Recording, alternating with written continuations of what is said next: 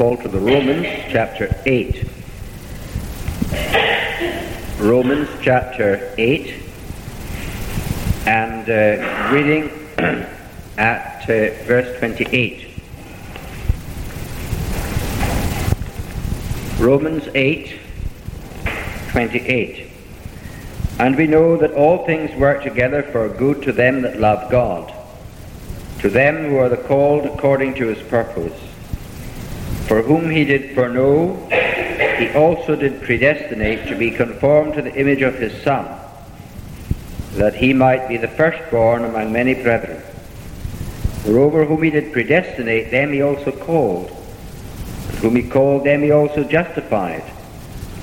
And whom he justified, them he also glorified.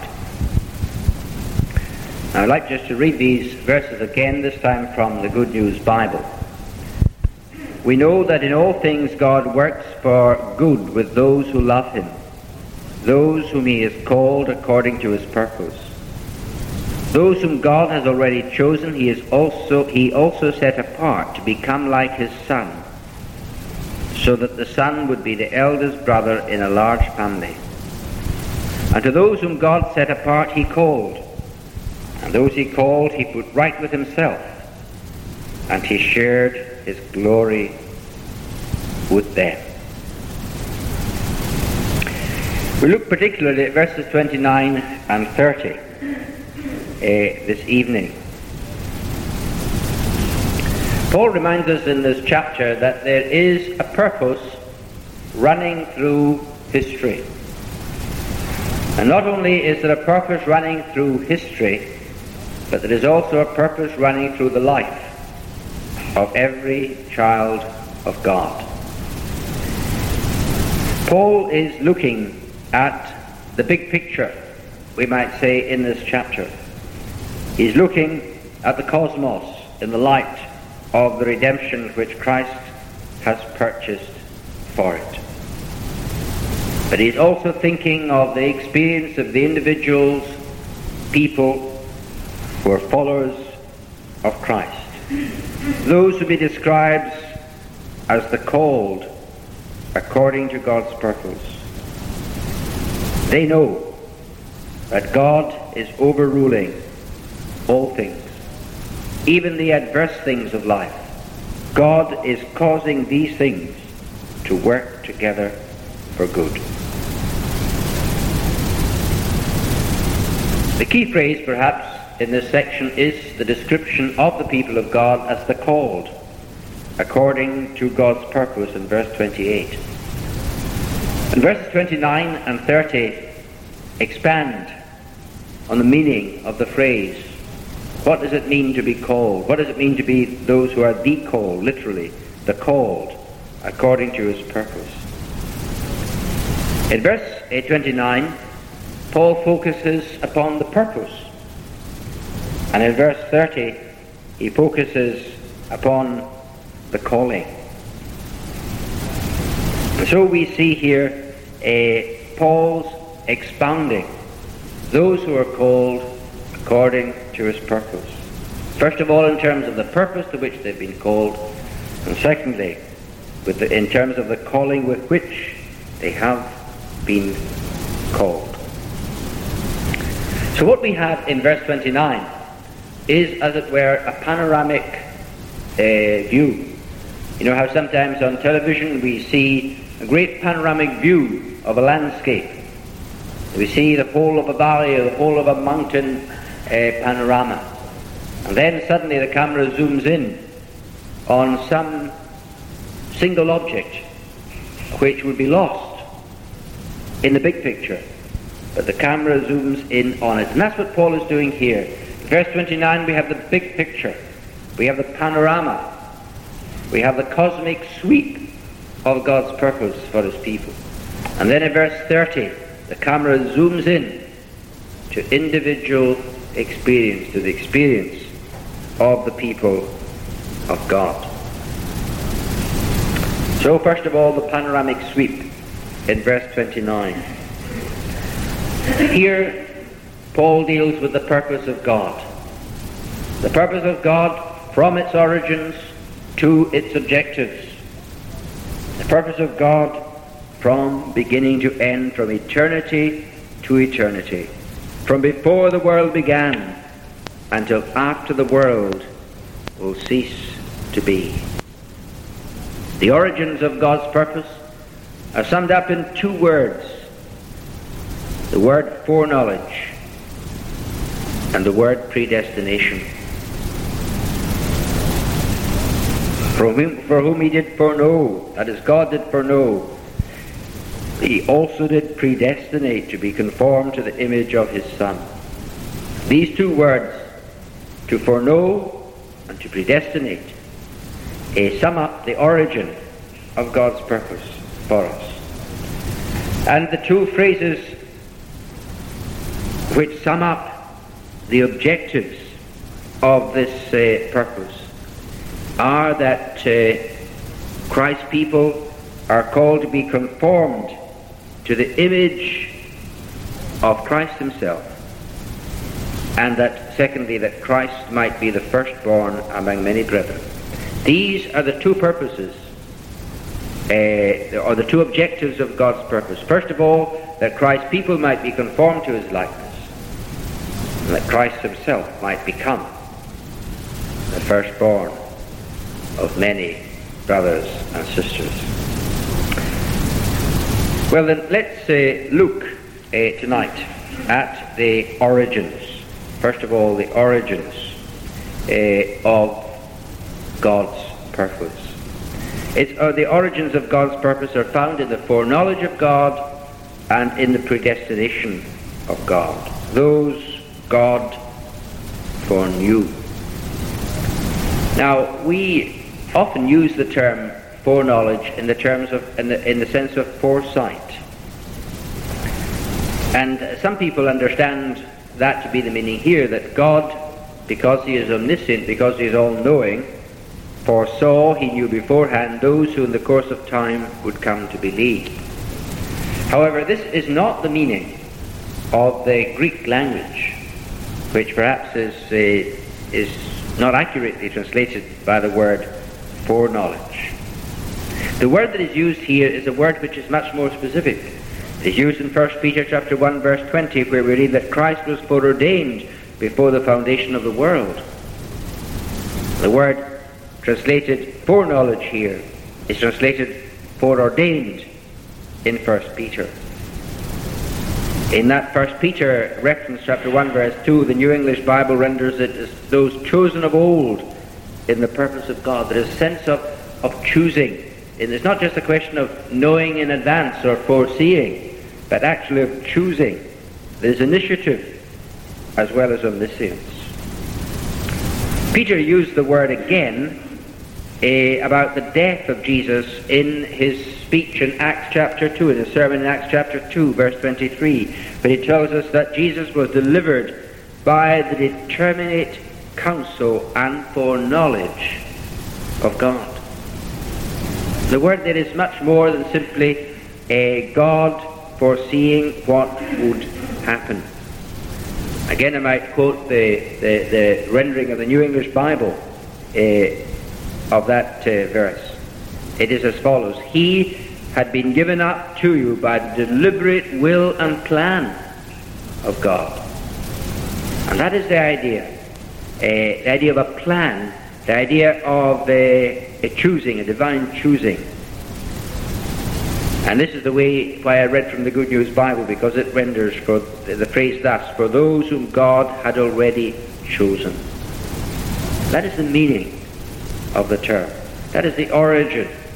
The origin of God's purpose for us goes back to eternity, goes back to his election, goes back to his choice.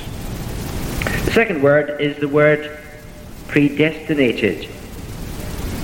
Uh, he also, for those whom he did foreknow, he also did predestinate. The verb here means to mark out in advance for a special purpose. That's what the word means.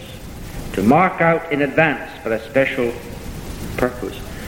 I know that sometimes uh, some of you might go to auction sales Uh, I remember meeting Mr. Jack one night at an auction, uh, car auction uh, market uh, here in Edinburgh. And we often go to auction sales, uh, and if you want to buy wisely at an auction sale, you go before the sale, you look around, and you have a good look at the items which are on sale. You preview them, and you select those you like, you require, and those you like, those that serve your purpose. Uh, and that is the idea that is uh, behind this word to uh, predestinate, to mark out in advance for a specific purpose. You might go to an auction sale and you see a wardrobe and you say, well, that wardrobe would suit me exactly right and I would like to, to, to, to, to bid for that. And so you bid with much more confidence than somebody who might be bidding blind. Or again, an example might be taken from a shepherd separating some sheep of the flock. Um, you see that sometimes at the, the, the sheepdog trials.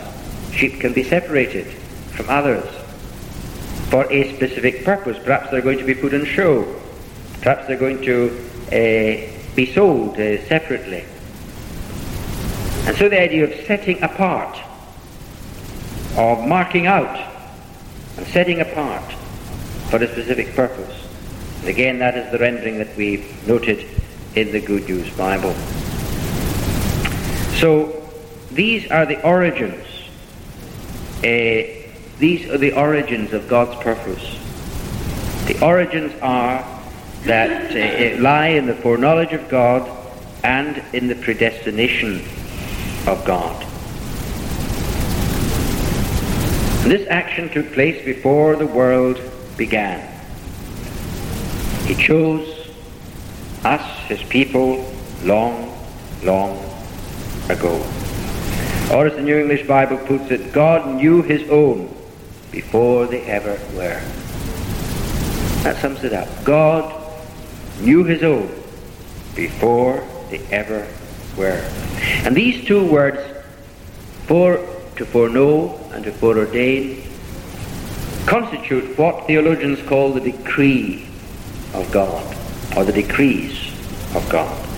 This is the decree of God concerning his people, concerning his church, which will be a great multitude which no one can number, which will indeed be, uh, which will indeed fulfill his original purpose for the whole uh, human race. This is the beginning of God's purpose for his people. And so, uh, Paul's camera, as it were, is, is, looking right back beyond the horizon, way back to be beyond the horizon of time, looking back, right back uh, to the end of time.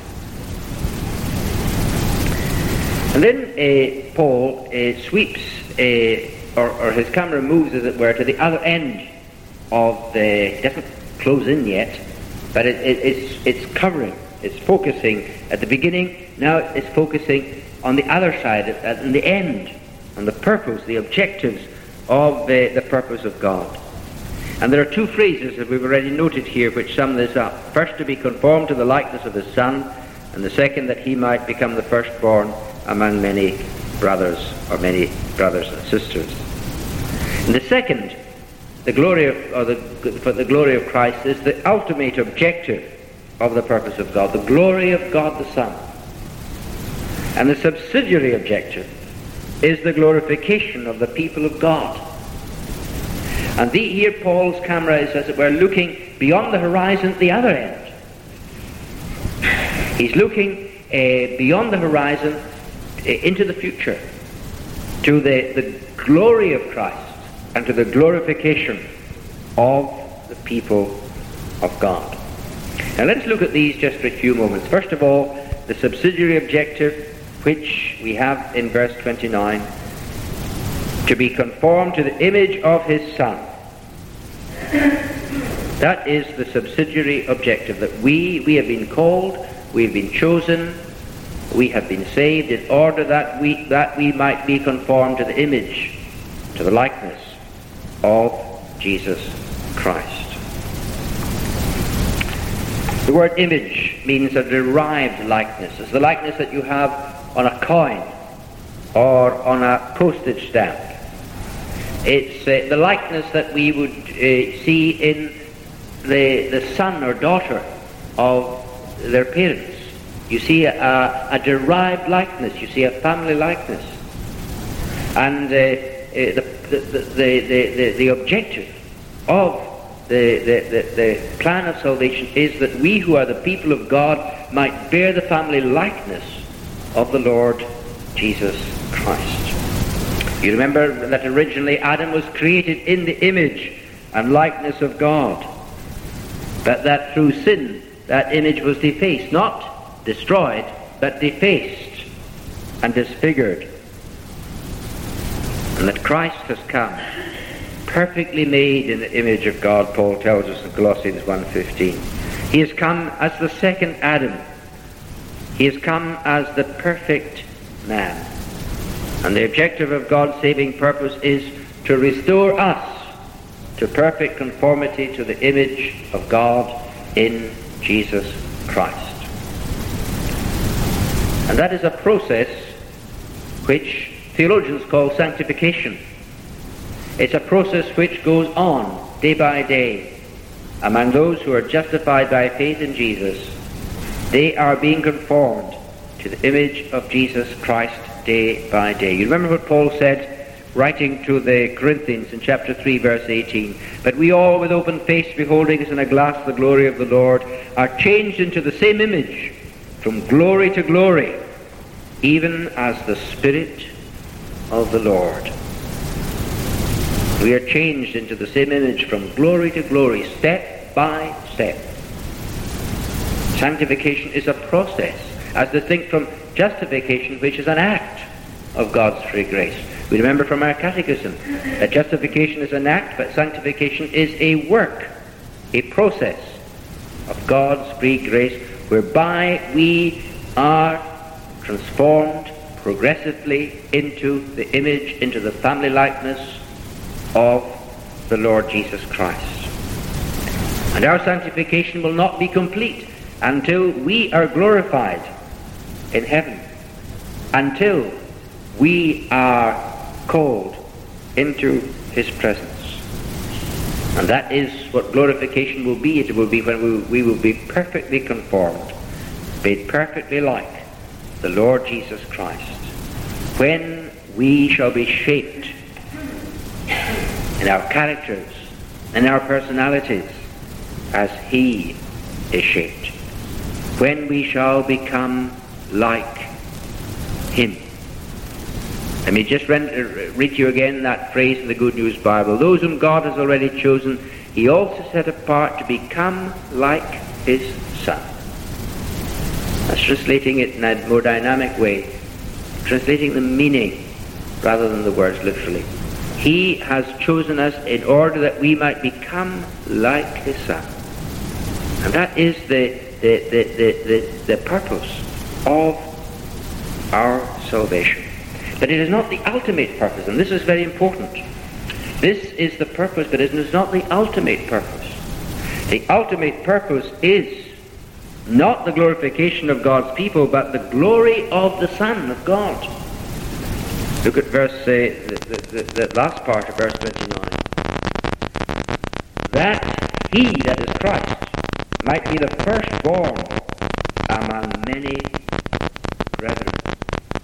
Or, or let me render again from the Good News Bible, so that the Son would be the eldest brother in a large family.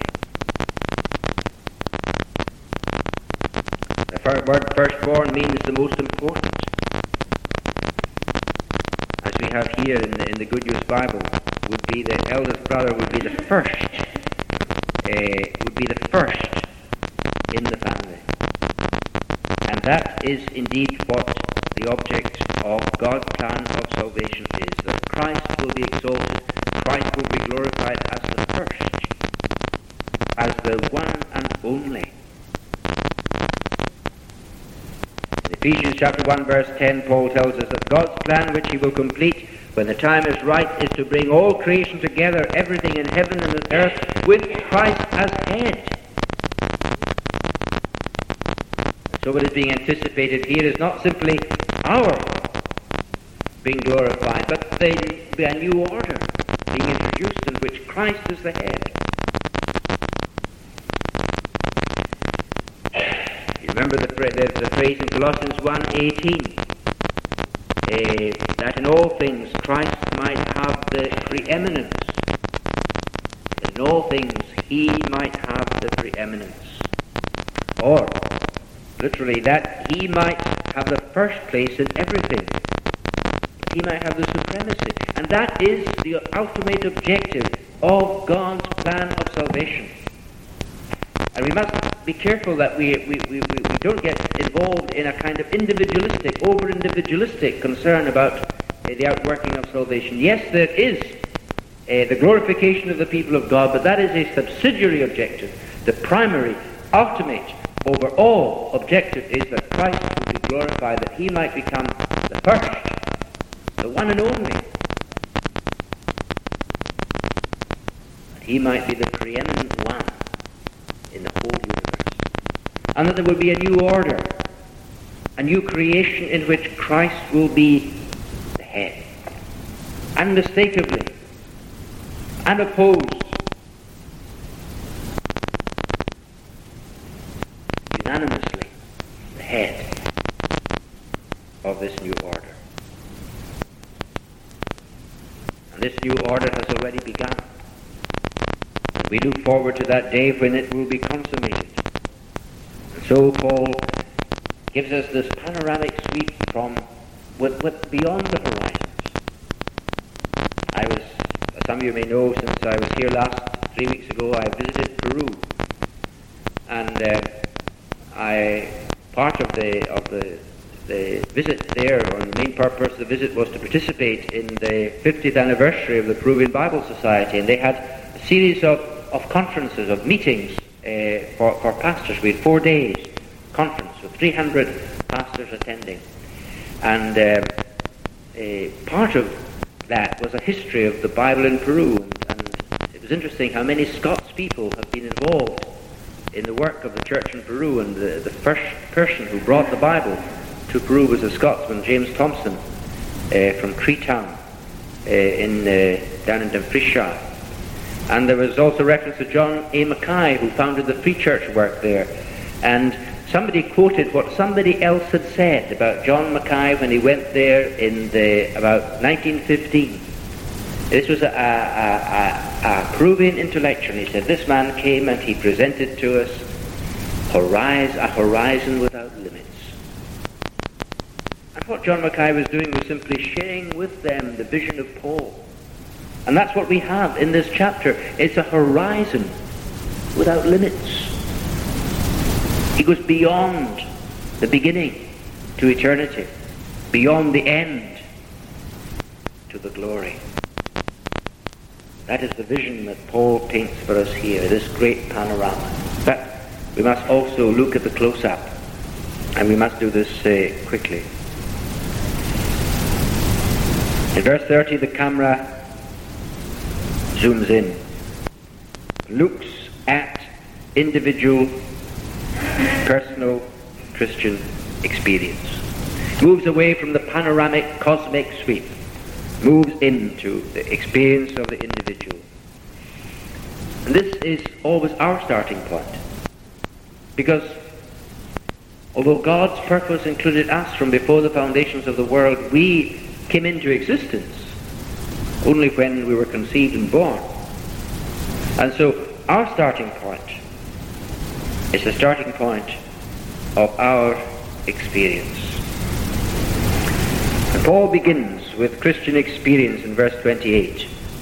And it's interesting that he begins with Christian experience rather than with theological speculation.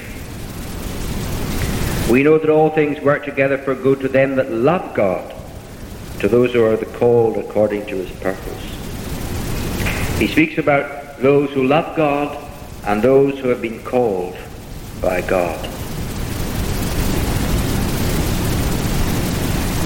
And so Paul here speaks of three basic steps in which God breaks into our experience, as it were, our conscious experience. First of all, he calls us, he says. He calls us. Moreover, whom he did predestinate, them he also called. There is a general call in the gospel, and that's why it's so important that when we preach the gospel and when we witness to the gospel, because God calls men and women through the gospel. God does not call people through thin air.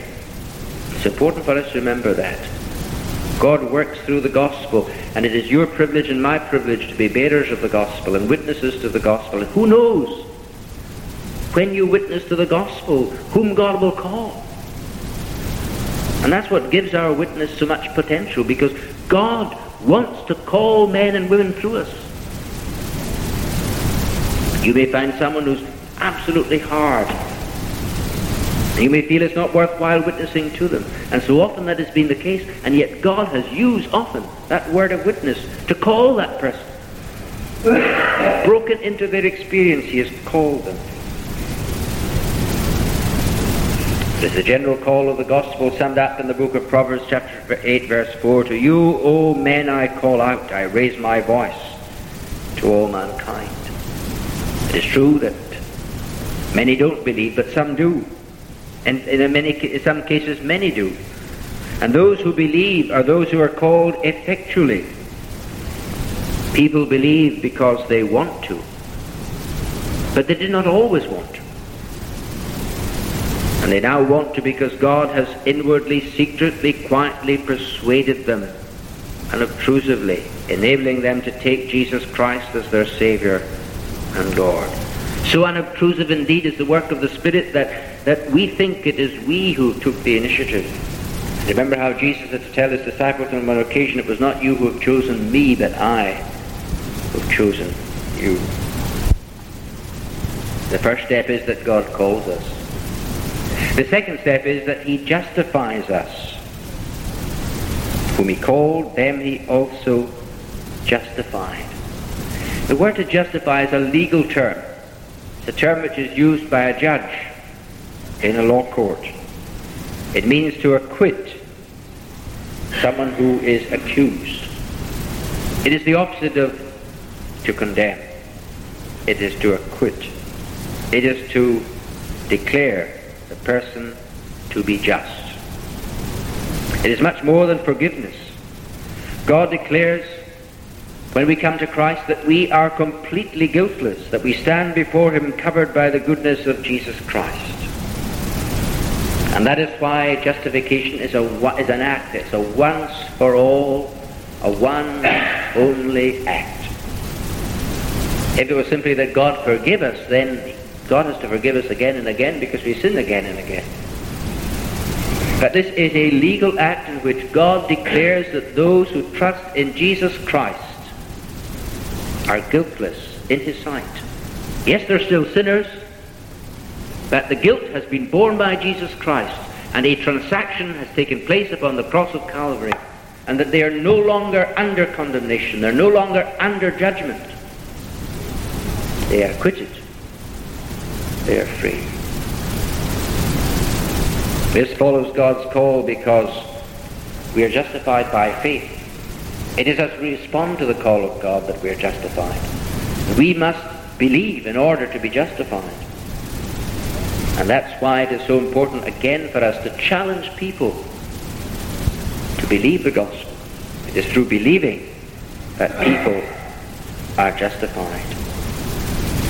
And the third step that Paul describes here is that he glorifies us. And whom he justified, them he also glorified. He glorifies us. There there's much reference to glory in this chapter, chapter 8 of the letter to the Romans.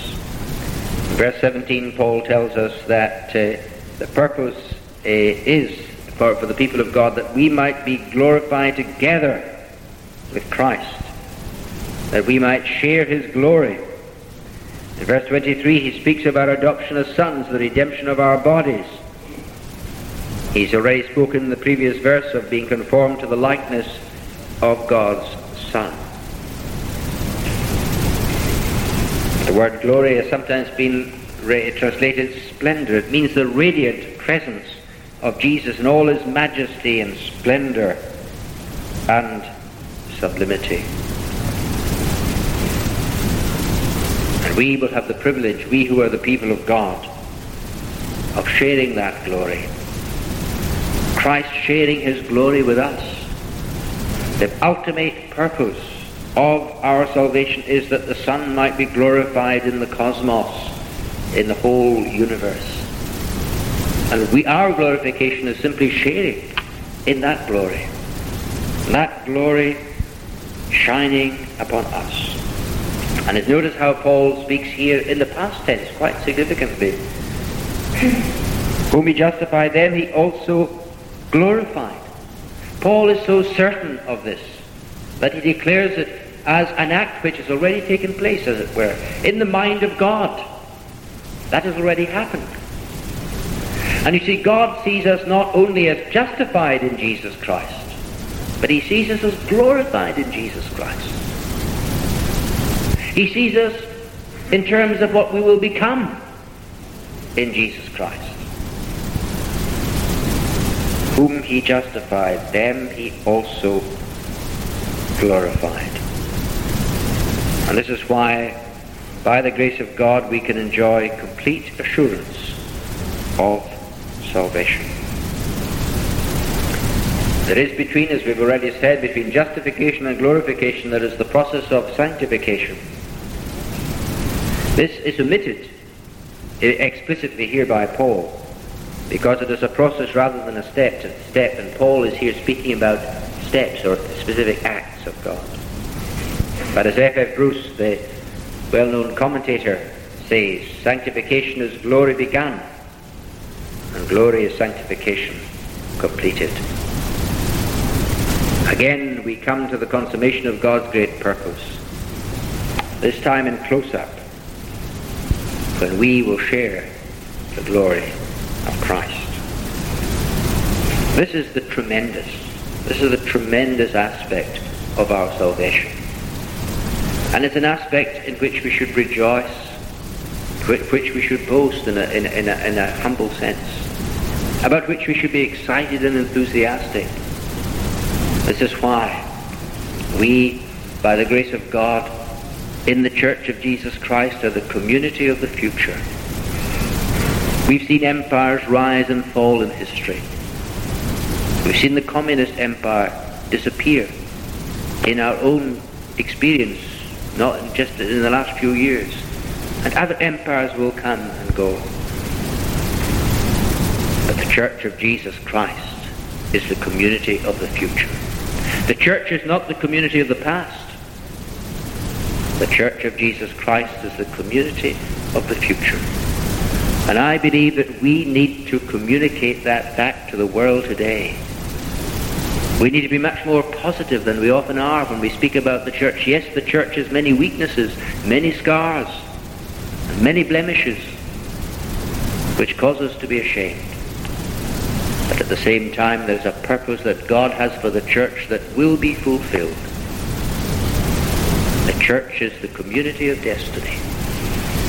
And our responsibility is to invite men and women to come not simply into the four walls of a church building, but to join the mystical church, the body of Christ, by faith in him, and become part of this great purpose which Paul delineates for us here with such grandeur, such majesty in this chapter.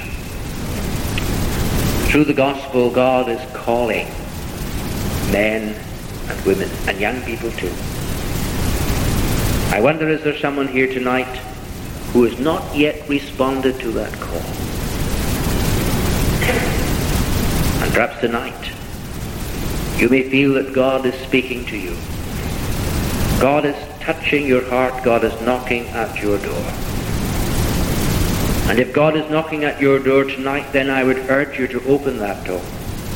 I would urge you to respond to that call because the gospel call does not come lightly. It's like the migratory instinct. You know how just now we've got birds with us that have come from uh, other climes. But when the weather will change, they will disappear. They will go south to the Mediterranean. And they go because an, an instinct tells them to go. And naturalists tell us that if they resist that instinct, then they, there comes a time when they can't go, when they lose it. And that's a spiritual parable, I believe.